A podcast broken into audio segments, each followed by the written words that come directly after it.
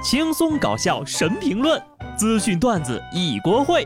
不得不说，开讲了。Hello，听众朋友们，大家好，这里是有趣的。不得不说，我是机智的小布。节目的一开始啊，想问大家一个问题：年纪轻轻当保姆会被人看不起吗？有网友发了个帖子说呀，自己今年二十岁，刚毕业，前不久呢就应聘成为了一名住家阿姨。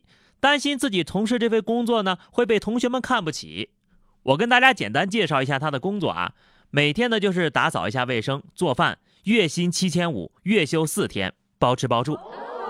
不知道你们听到这儿是怎么想的？反正呀，我是不会看不起的。你问问同龄人啊，他们交完房租水电以后，还敢不敢看不起你？管吃管住，一个月七千五，还能休息四天，就这一点儿，秒杀多少九九六吧。没有通勤时间，不用挤公交地铁，而且工作内容还是自己喜欢的，这也太幸福了吧！虽然说表面上看啊，当保姆好像没有什么晋升空间，但仔细一想，这个职业呢，不仅失业的风险小，也没有什么年龄限制，不会在中年被优化，而且呢，越有经验的人越吃香，这不比疯狂的内卷跟越来越年轻的实习生比竞争力的某些白领强多了吗？最重要的是。靠自己的双手赚钱一点都不磕碜啊，而那种不劳而获、颇有心机的人就特别磕碜了。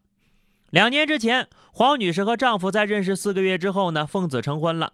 可是，在结婚当晚呀，婆婆告诉她，新郎在结婚之前欠债二十万，用于给公公治病，钱还没还上呢，加上利息，一共三十多万了。黄女士在婚后呀，用自己的积蓄和银行贷款，把丈夫的账务给还清了，女儿也健康出生了。可就在女儿三个月大的时候，丈夫竟然出轨，还想跟她离婚。于是她向丈夫提出把钱还给她。没想到这事儿还没说清呢，这丈夫呀就离家失联了。闪结婚、闪还贷、闪出轨、闪失踪、闪瞎眼，金真难，简称五闪一金呐。这就是传说中的精准扶贫呐，啥能耐没有，空余一身外债。可笑的是，就这玩意儿。居然还能出轨！媳妇儿婚前得知你有二十多万的债务，没有选择退婚，不但继续结婚了，还帮你把债务还上了，甚至还给你生了个孩子。结果你选择了出轨，好家伙，这简直是白眼狼中的狼灭呀！这位女士，你值得更好的，真的。如果法律治不了他，那么舆论呢，应该让他身败名裂。当然了，能用法律解决的事情呢，那就更好办了啊。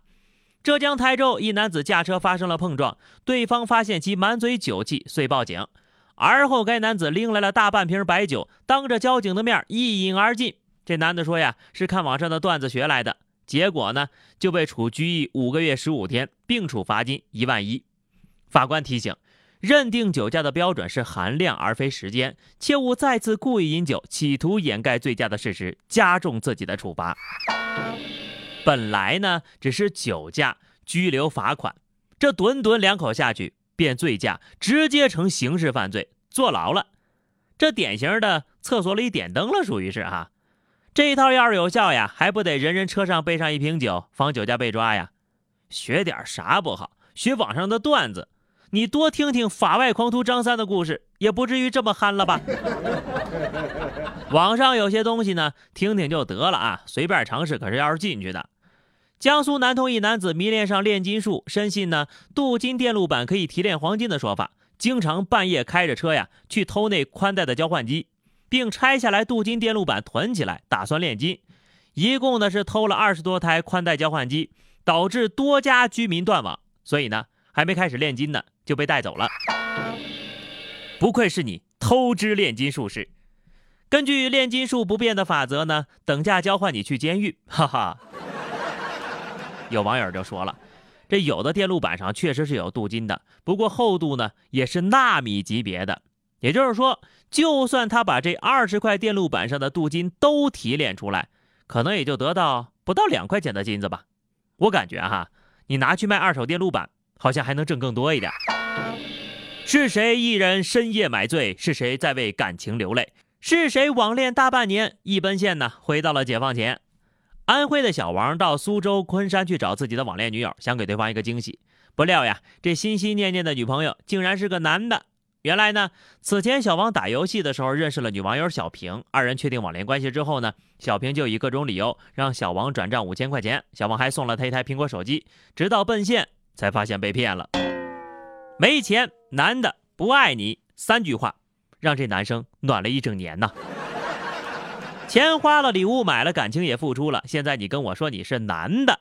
如果这就是爱情，男的也不是不行呀。我经常说，男人最了解男人，可为什么连对方是男是女都看不清呢？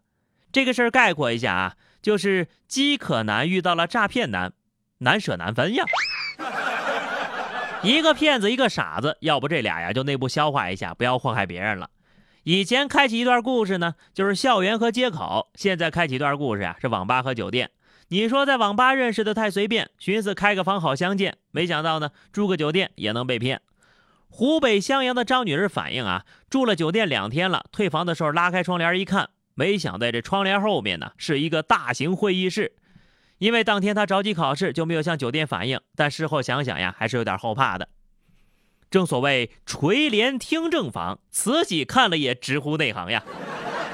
就是不知道是坐着的听旁边躺着的，还是躺着的听外面坐着的。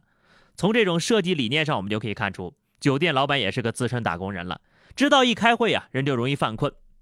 以后呢，咱们住酒店也不要慌啊，第一件事情就是先开开窗，事先声明，我们花钱是来买惊喜的，可不是来买惊吓的呀。